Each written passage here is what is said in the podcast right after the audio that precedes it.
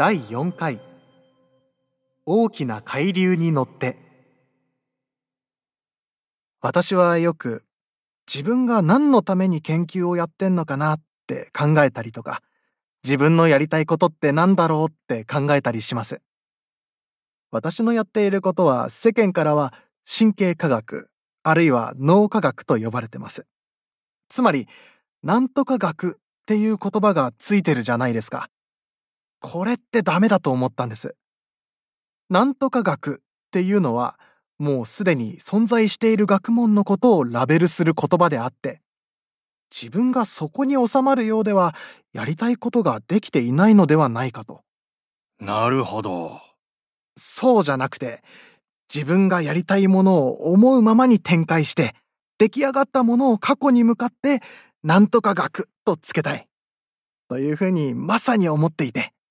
それは過去に向かって自分の自由意志を確認するように。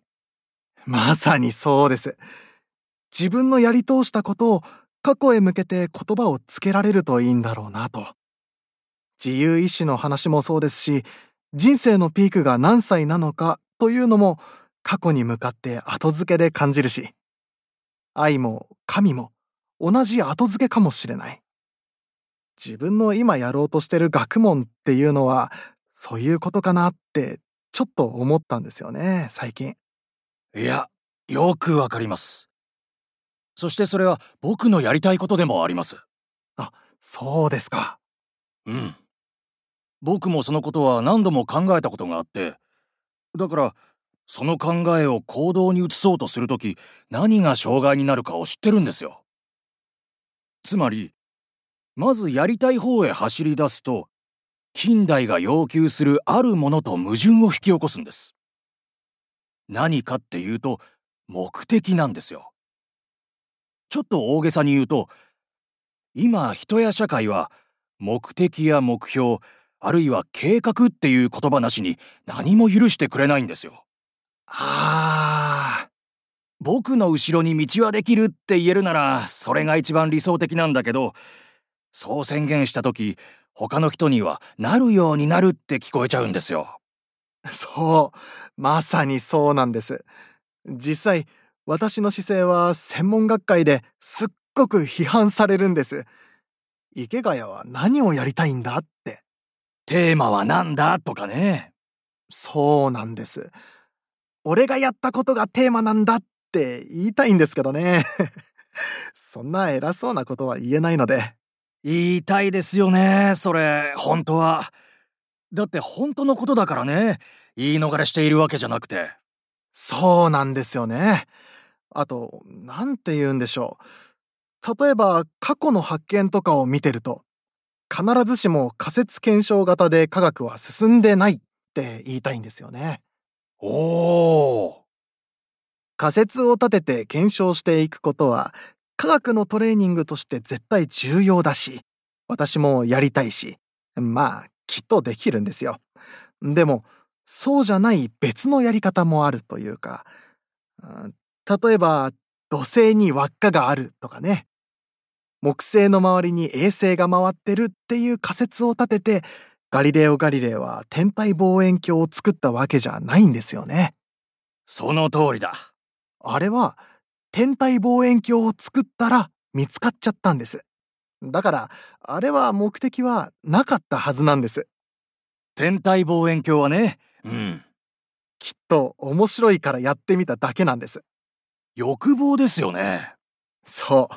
そういう個人の欲望に突き動かされての大きな発見があるっていうことを考えると、仮説検証型の典型的な科学とは別に、知的好奇心先行型の科学があってもいいと僕は思っていて。だから僕はこっちを取るって言うと、まあ批判されるんですけどね。でも最近は、池谷はそういうやつかなって分かってくださる先生もいらして、本当に嬉しいです。あの、研究者としての池谷さんが直面しているその手の問題って僕が営利組織としての会社を経営しているのとほとんど同じ問題なんですよ。つまり目標とか目的がないと監査も検証も修正もできないっていうわけです。だからまずは事業目標とか経営計画を見せなさいって言われちゃう時代なんですよ。うんうん、そうですよね。うちはまだまだ零細企業なんで、そこを個人的な説明で分かってもらえたりできるんですけど、これから規模が大きくなっていったら、きっとそうはいかないですよね。ああ、なるほど。でもね、最近それについて考えてて、ちょっとずつ分かってきたんですけど、行く方向に全く当てがないわけじゃないんですよ。多分池谷さんにもあるんです。だって池谷さんもある朝起きてふとこれやろうって思い立って何かを始めてるわけじゃないでしょ？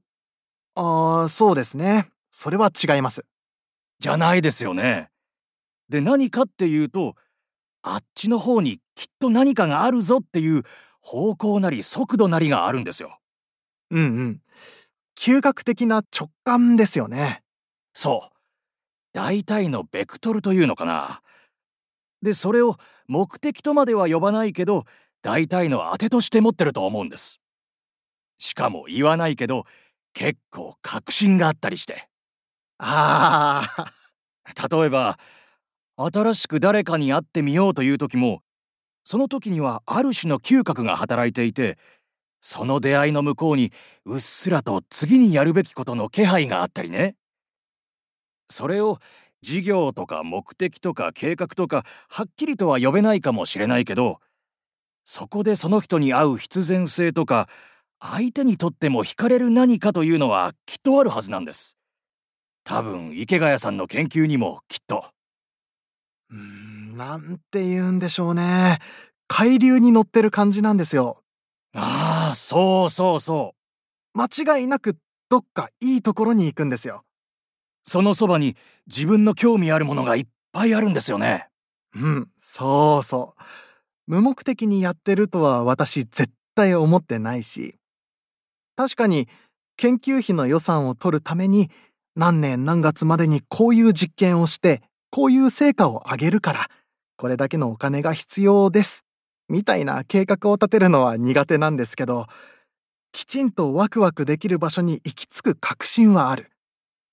大きな海流に乗って帆を立てて、自分の好きなところに成り行きのように進んでいってるけども、実際にはその都度その都度成果を出して、それをきちんと発表しながら、最終的にはきちんと説明もできると思う。ただ、それが何かは今の自分には具体的にわからないだけなんです。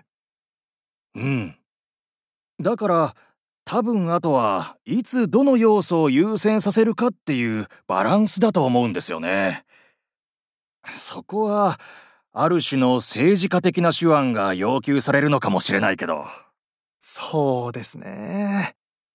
今政治家っておっしゃったんですけど、そう、そうなんですよね。研究者にも政治的な仕事も含まれるってかつては思わなかったんですよ。それこそ30歳の頃には？